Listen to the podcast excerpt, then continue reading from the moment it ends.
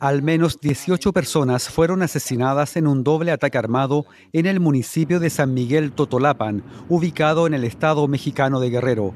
Entre las víctimas figura el alcalde Conrado Mendoza Almeida, su padre y varios funcionarios más. El primer ataque fue contra la sede del Palacio Municipal, mientras que el segundo ocurrió en un lugar cercano en donde se desarrollaba una reunión encabezada por el alcalde. El ataque se lo adjudicó el grupo criminal Los Tequileros, que se disputa esa zona con otra organización criminal del vecino estado de Michoacán. Más de 30 personas, entre ellos 20 niños, murieron en un tiroteo registrado este jueves en una guardería del noreste de Tailandia, según informaron los servicios de emergencia. En su cuenta de Facebook, la policía local indicó que el sospechoso, identificado como un exoficial de la policía de 34 años, se suicidó tras el ataque. Entre las víctimas figuran su esposa y su hijo.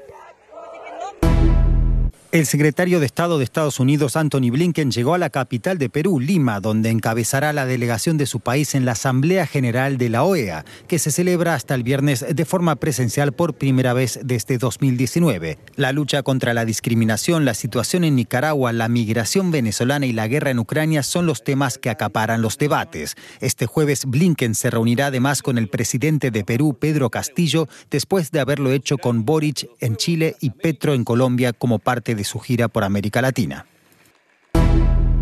Más de 160.000 migrantes en ruta hacia Estados Unidos cruzaron en lo que va de año la selva panameña del Darién, fronteriza con Colombia. La cifra pulveriza el récord registrado en todo 2021 y el del año precedente de 133.000 migrantes, que sumó más que el acumulado en toda la década anterior. De ellos, casi tres cuartas partes son venezolanos, que han pasado de 2.800 casos en 2021 a más de 114.000 este año. En esta jungla Virgen los viajeros enfrentan múltiples peligros como animales salvajes, ríos caudalosos y grupos criminales. La ola migratoria ha desatado todas las alarmas del país centroamericano que ha pedido ayuda internacional. El ex internacional español Xavi Alonso será el nuevo entrenador del Bayer Leverkusen.